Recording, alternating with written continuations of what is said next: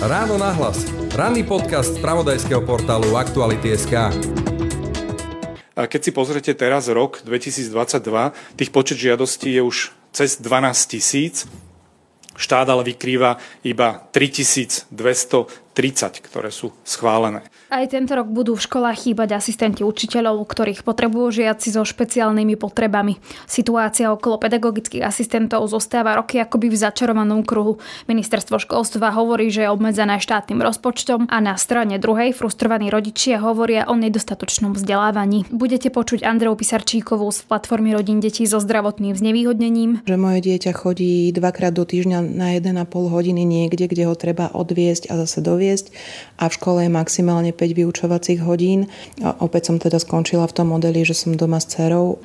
A aj štatutárku platformy Moniku Fričovú. Následkom toho bude, že deti, ktoré teraz majú napríklad zdravotné znevýhodnenie, výjdu zo školy, oni budú v podstate odkazané oveľa viac na služby štátu a bude to štát stať násobne viac peňazí ako keby v ich detstve investoval do, do podpory vzdelávania. Zdá sa, že vládne špičky budú musieť situáciu riešiť. Inak e, sa pozastavia financie z Európskej únie na, na plán obnovy. Budete počuť dnes už poslanca opozície Branislava Grelinga. Myslím si, že to bude taká klasika, že všetci budú rozprávať, že školstvo je priorita, všetci to budú chcieť podporiť, ale nakoniec to bude na pánovi ministrovi Matovičovi, že či na to vyčlení finančné prostriedky. Počúvate Ráno na hlas a moje meno je Denisa Hopková. Ráno na hlas. Ranný podcast z pravodajského portálu Aktuality.sk. Navštívili ste zaujímavé miesto alebo máte skvelý tip na výlet s deťmi? Podielte sa on s nami a zapojte sa do súťaže o wellness pobyt v štvorhviezdičkovom hoteli. Vaše tipy na výlet nám môžete posielať prostredníctvom formulára, ktorý nájdete na stránke najmama.sk. Ráno na hlas. Ranný podcast z pravodajského portálu Aktuality.sk. Pri mikrofone vítam Moniku Fričovú, štatutárku platformy rodín detí so zdravotným znevýhodnením. Dobrý deň. Dobrý deň. Počet žiadostí asistentov, tak ako som vám prezentoval, stále rastie, no štát nevyčlenuje z rozpočtu dostatočné množstvo finančných prostriedkov. Tieto, ako som spomínal, sa dávajú z eurofondov, ale tie tiež nie sú nekonečné. A Európska komisia nás dlhodobo žiada, aby sme tieto záväzky prevzali do štátneho rozpočtu. Je to každoročný problém, že ministerstvo predstaví nejaký počet žiadostí o asistentov učiteľa, o ktorých žiadajú školy a predstaví reálne číslo alebo počet asistentov učiteľa, ktorých dokáže vlastne zaplatiť. A teda začala by som tým, že ktoré deti vlastne dnes na Slovensku potrebujú asistentov učiteľa? Myslíme si, že Asistent učiteľa, ktorý je v triede pre celú triedu, e, je prínosom pre všetkých žiakov v triede, pretože každé dieťa má svojím spôsobom nejaké individuálne vzdelávacie potreby. Hoci teda e, na Slovensku je špeciálnou výchnou vzdelávacou potrebou taká situácia, keď žiak má určité obmedzenia na pri vzdelávaní a na to, aby dosiahol svoj potenciál e, v škole, potrebuje nejaké podporné opatrenia. A tým pádom do tejto skupiny patrí naozaj veľa detí, ale teda môžeme spomenúť aj také špecifickejšie, napríklad e, zdravotné znevýhodnenie ako mentálne znevýhodnenie alebo telesné, alebo autizmus, alebo sú to deti s chronickými chorobami alebo nadané deti. Alebo napríklad aj deti, ktoré majú poruchu aktivity pozornosti, e, poruchu učenia napríklad. Čím to je, že vlastne každý rok ten počet detí rastie a každý rok e, rastie počet žiadostí o asistentov učiteľa? Ja si myslím, že primárne je to preto, že sa deje lepšia diagnostika a zistí sa nejaký problém u, u dieťaťa častejšie, ako sa to dialo v minulosti. A teda môžu to byť aj rôzne okolnosti životné tých detí, u ktorých sa vyvinú napríklad nejaké um, problémy učenia. Celkovo je teda ako keby tým, že máme viacej potvrdených e, šv- detí so špeciálnou výchovnou vzdelávacími potrebami, tak e, logicky rastie aj potreba zvýšiť počet asistentov a tento rok sme napríklad teda postrehli, že bolo podaných na ministerstvo školstva až 14 tisíc žiadostí, z ktorých znova bolo len 3200 zhruba ako keby pozitívne vyhodnotených. A znova tým pádom na Slovensku až 2900 asistentov je platených z eurofondov a plus 600 dosť nesystémovo z plánu obnovy, ktorí budú zamestnaní teda v poradniach. Spolu 6700 zo žiadaných 12 tisíc. Proste veľmi málo asistentov učiteľa celkovo na Slovensku máme, ale ešte by som sa zastavila pri tom, že či je to vlastne dnes tak, že v každej triede nájdeme dieťa, ktoré potrebuje asistenta učiteľa? Mm, toto je úplne že ťažko odpovedať, že či úplne v každej triede nájdeme nejaké dieťa, ale teda rámcovo deti s zdravotným znevýhodnením je v populačnom ročníku 5,9 a deti napríklad s poruchami učenia je zhruba 6%. Čiže sa rozprávame ako keby o rôznych pôvodoch toho, že prečo môže mať dieťa nejaké prekažky vo vzdelávaní a tým pádom potrebuje individuálne riešiť jeho podporu vo vzdelávaní. Ako vlastne vyzerá tá práca asistenta učiteľa? Možno na takých príkladoch by som mohla povedať, že ak má dieťa intelektuálne znevýhodnenie, tak ono nerozumie úplne bežnému tempu reči a bežnej takej náročnej slovnej zásobe, keď ti sa napríklad rozpráva o druhoch rýb. A ono potrebuje na to, aby si ako keby zapamätalo nejakú tému, zjednodušenú problematiku, napríklad kombináciu obrázkov a málo textu, aby vedelo ako keby pochopiť do potenciálu, ktorý má to dané učivo. A toto prispôsobenie z toho nazvem to, že komplikovaného textu na ten zjednodušený je práve ako keby opatrenie podporné, ktoré mu môže ako keby pomôcť sa naučiť rôzne témy, ale iba do, do ako keby rozsahu, na ktorý má potenciál. Ak vidíme, že e, štát nie je schopný zabezpečiť dostatok asistentov učiteľa, alebo ich zaplatiť, tak čo sa potom deje, ak ich reálne tie deti potrebujú a nedostanú? Hej? Že, že čo teda, že vôbec sa nedostanú do tej bežnej školy? Aké sú tie vaše skúsenosti z praxe? Podľa mňa sa deje buď živelná integrácia, vtedy ak to dieťa teda je prijaté do bežnej školy napríklad, ale nemá podporu asistenta učiteľa, kde je to obrovská záťaž na učiteľa samotného a, ale aj teda ako keby na, na celú dynamiku toho kolektívu. A, lebo potom v inom prípade sa vo veľmi často deje, že aj školy spádové, ktorí majú povinnosť podľa školského zákona prijať všetky deti do prvej triedy, do vzdelávania, odmietajú tieto deti a posúvajú ich na špeciálne školy. A tomto sme na Slovensku žiaľ e, najhorší v Európskej únii, že na špeciálnych školách sa u nás učí až 66% detí. To, čo tu ale je, treba určite povedať, je, že ani špeciálne školy nemajú dostatok podpory pre deti. Znamená to, že ani u nich nie je dostatok asistentov učiteľa, nie je tam dostatok odborných zamestnancov škole, napríklad špeciálnych pedagógov, ktorí by vedeli poradiť, alebo psychológ tam chýba. A tým pádom je aj v špeciálnych školách veľmi náročná situácia a veľmi často sa deje e, to, že škola navrhne rodičovi tzv. individuálne vzdelávanie, o ktoré on síce musí požiadať, ale veľmi nemá na výber a teda skráti žiakovi e, školu napríklad na minimálne dve hodiny týždenne, ale dve hodiny za týždeň je absolútne nedostatok toho, aby on sa naučil to, čo teda by sa mohol naučiť v rozsahu bežnom vzdelávacom.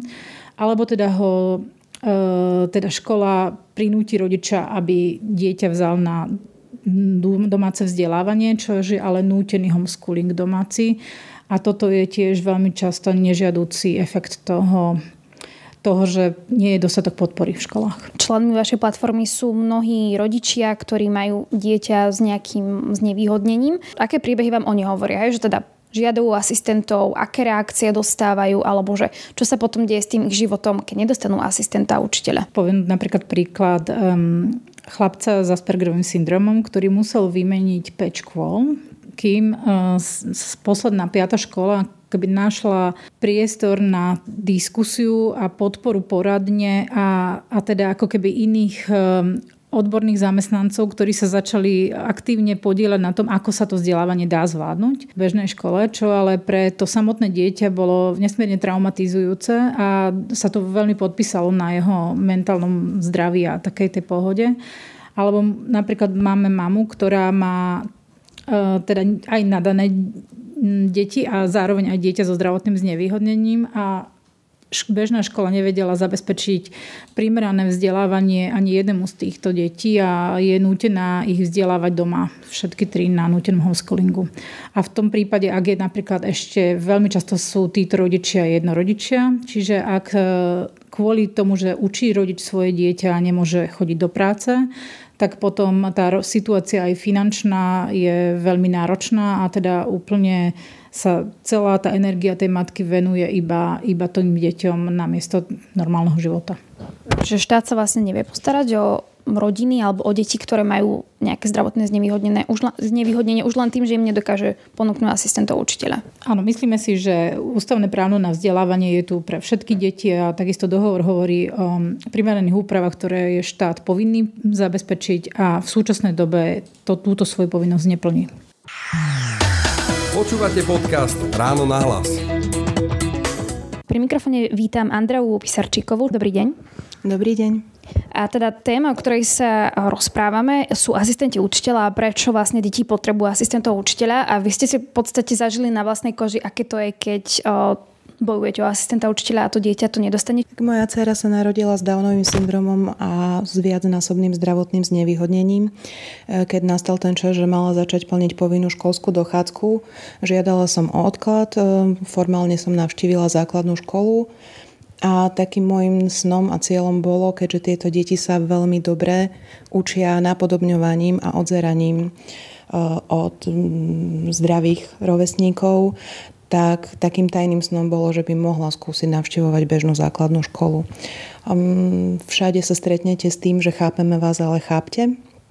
Tak uh, som zvolila teda variant, že sa moje dieťa bude vzdelávať v bežnej, v špeciálnej škole No a tam ehm, časom došlo k tomu, že ministerstvo nečakane skresalo výdavky alebo teda finančné zdroje na asistentov učiteľa zo 7, že schválilo sotva 2,7 čo pre tú školu v tom čase znamenalo alebo bolo likvidačné, lebo v špeciálnych školách sa v súčasnosti vzdelávajú najmä deti, ktoré by to mali v bežných základných školách veľmi ťažké a častokrát vyžadujú naozaj intenzívnu podporu a vo aspoň na ten rozbeh alebo naštartovanie tých e, zručností učenia sa e, potrebujú individuálnu prácu jeden na jedného, čo ak v tej triede je nižší počet detí, napríklad 5 až 7, tak nie je v kapacite toho učiteľa poskytnúť tomu dieťaťu tie podmienky a tie prostriedky, ktoré potrebuje. Myslím si, že prítomnosť asistenta učiteľa e,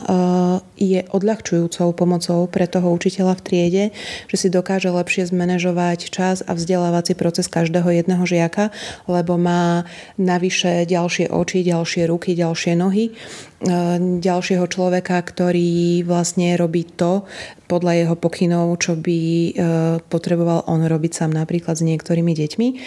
No a Napríklad moja dcéra, podľa slov terapeutky, na začiatku, aby sa u nej dobre rozvinuli e, nejaký ten vzdelávací proces alebo vôbec schopnosť pochopiť princípy učenia, tak potrebovala veľmi individuálnu prácu jeden na jedného. Nehovorím, že počas celého dňa, ale ona mi vysvetlovala, že dieťa s jej zdravotným znevýhodnením si nemôže dovoliť e, pri učení robiť chybu. Že potrebuje, aby ak e, tá dospelá osoba vidí, že ona bude mať chybný výsledok, napríklad keď si má vybrať z dvoch farieb a miesto červenej by si začala vyberať modrú, tak on je ten, čo je vlastne ponúkne tú červenú ako tú správnu možnosť a učí ju. Toto je tá červená lebo to dieťa si môže zafixovať e, tú nesprávnu farbu a, a nechápe, že e, v čom robí chybu. Takže tam tá cieľená pomoc jeden na jedného je e, bytostne markantná. Aké je to na Slovensku mať vlastne dieťa, ktoré má nejaký handicap a ako vlastne pomáha štát? Mm toto je veľmi ťažká, veľmi individuálna otázka. Keď to poviem na našom príklade, ani v špeciálnej škole moje dieťa nedostalo tú podporu, ktorú by naozaj potrebovalo.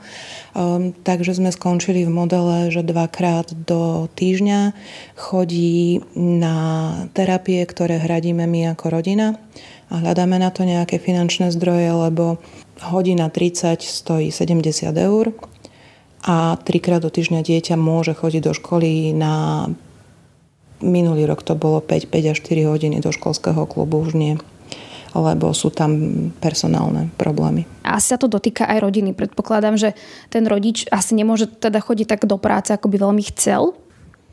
Mm, tak samozrejme. Lebo tak, ako som vám povedala, že moje dieťa chodí dvakrát do týždňa na 1,5 hodiny niekde, kde ho treba odviesť a zase doviesť a v škole je maximálne 5 vyučovacích hodín, tak um, keď by som popri tom mala ísť ešte do práce alebo z práce, opäť som teda skončila v tom modeli, že som doma s dcerou a snažíme sa, lebo teraz je posledná šanca, vlastne ešte jej pomôcť rozvíjať e, nejaké svoje schopnosti a zručnosti, aby sme ten jej potenciál aspoň čo najviac podporili, ako sa dá. Počúvate podcast Ráno na hlas. Dnes už ex-minister školstva Branislav Greling prišiel s legislatívnym návrhom, ktorý hovorí o tom, že štát bude povinný financovať asistentov učiteľa a riaditeľ o nich nebude musieť žiadať. Pokračuje Branislav Greling, ktorý bol vtedy ešte ministrom školstva a štátna tajomníčka Svetlana Sítová. Dávame do medzirezortného pripomienkového konania legislatívny návrh riešenia, takže zákon, ktorý bude riešiť všetky tieto problémy s týmto katalógom podporných opatrení aj s návrhom, legislatívnym návrhom riešenia podpory e, detí sa vieme ako ministerstvo školstva stotožniť. Pre mňa sú tri zásadné, na ktoré sa naozaj úprimne teším a to, že štát bude asistentov financovať povinne. Čo znamená, že v zákone meníme formuláciu môže prideliť asistenta učiteľa, ktorý pomáha žiakom prekonávať prekážky na prideli asistenta. Druhá zásadná vec je, že asistenti sa budú pridelovať automaticky a nie na žiaka, ale na triedu, v ktorej sa vzdeláva. Riaditeľ nebude musieť žiadať o no, nejaké pozície alebo o asistentov. Asistenta dostane automaticky v závislosti od počtu žiakov so zdravotným znevýhodnením v danej triede. Tretia vec, asistenti pribudnú aj v materských školách, pribudnú aj v stredných školách, tak je daný tento návrh, ktorý dávame do e, medzirezortného pripomienkového konania. Ak teda hovorím o tých základných dôvodoch, tak tým prvým je tlak z Európskej komisie, ktorá už niekoľko, niekoľko rokov podporuje tieto naše školské inkluzívne týmy a otvorene sa, otvorene sa nás pýta ako krajiny, že kedy prevezmeme zodpovednosť a školské inkluzívne týmy, asistentov a podporu našim deťom nielen so špeciálnou výchovnou vzdelávacími potrebami, prevezmeme do plnej kompetencie štátu aby to nebolo o tom, že školy na začiatku letných prázdnin netušia, či v septembri budú alebo nebudú mať prideleného asistenta učiteľa. A tlak z Európskej komisie a tlak z praxe vytvoril to, čo dnes predstavujeme, a to je katalóg podporných opatrení. Ono to potom vyzerá na prvý pohľad, že ministerstvo školstva sa teda rozhodlo, že ide riešiť tú situáciu, lebo je v takom stave, v akom je, lenže mne sa zdá, ak sa milím, opravte, že vlastne to je skôr, že tlak Európskej komisie, ktorá hovorí, že my vám tu finančne pomáhame, ale teda je už konečne aj rad na vás, aby ste začali tú situáciu riešiť aj vy aktívne. Áno, vnímame to aj my tak, že aj Európska komisia opakovane dáva Slovensku výtky za nedostatok inklúzie na školách a záväzok Slovenska je teraz už zakotvený aj v pláne obnovy a odolnosti, čo znamená, že ak nárokovateľné podporné opatrenia ako reforma, vrátanie zabezpečenia financovania cez zákon o financovaní nebude schválený do konca tohoto roka, tak budú pozastavené finančné prostriedky pre plán obnovy v marcovej tranži. E, inak povedané, ministerstvo školstva musí teda túto novelu zákona o podporných opatreniach aj zabezpečiť um, financovanie do konca tohoto roka. Inak sa pozostavia financie z Európskej únie na, na plán obnovy. Pýtam sa takto, ak by nikto nezačal riešiť problém, problém, že nemáme dosť asistentov učiteľa a že deti ich nedostanú, teda keď ich potrebujú, tak čo sa stane, hej, dajme tomu horizonte 10, 20, 30 rokov? Podľa mňa tie deti, ktoré, teraz to zoberiem ako keby tak celoplošne, že v triedach e, je stále ako keby veľmi veľa detí, ktoré sú nielen zo ŠVP, ale aj ktoré prežívajú nejaký druh e, krízy, traumy.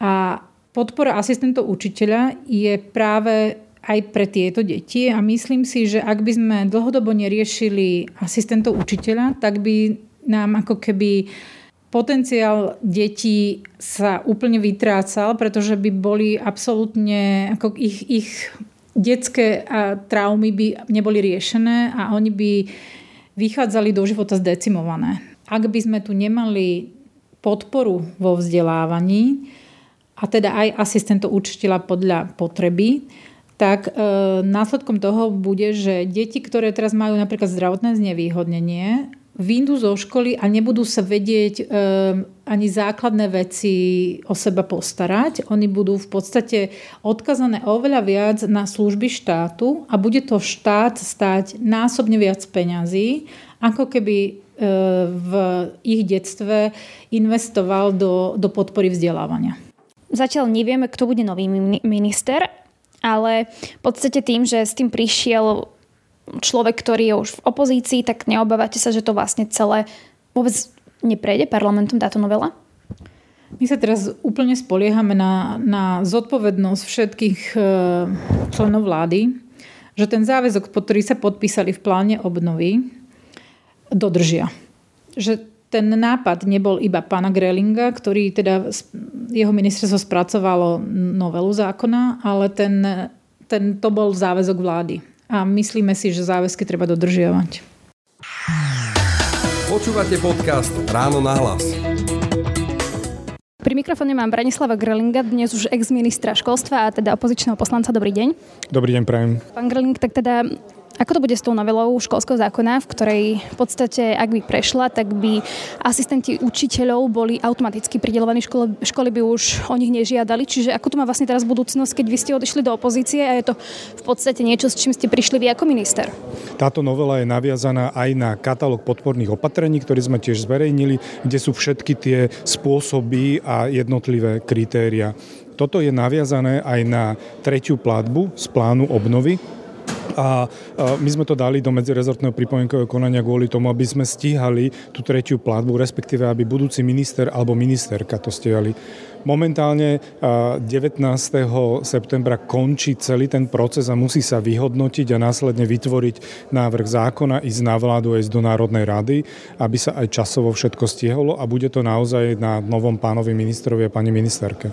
Dobre, ale tak je možné, že by to mohol zmietnúť zo stola nový minister, keď je to napríklad viazané na plán obnovy, Plán obnovy je postavený tak, že dostávame finančné prostriedky za reformy. A toto je naozaj reforma. Ako náhle by to chcel nejakým spôsobom meniť alebo zjemňovať, už to nebude považované za reformu, už to bude musieť obhajovať aj smerom ku komisii a možno tie finančné prostriedky neprídu.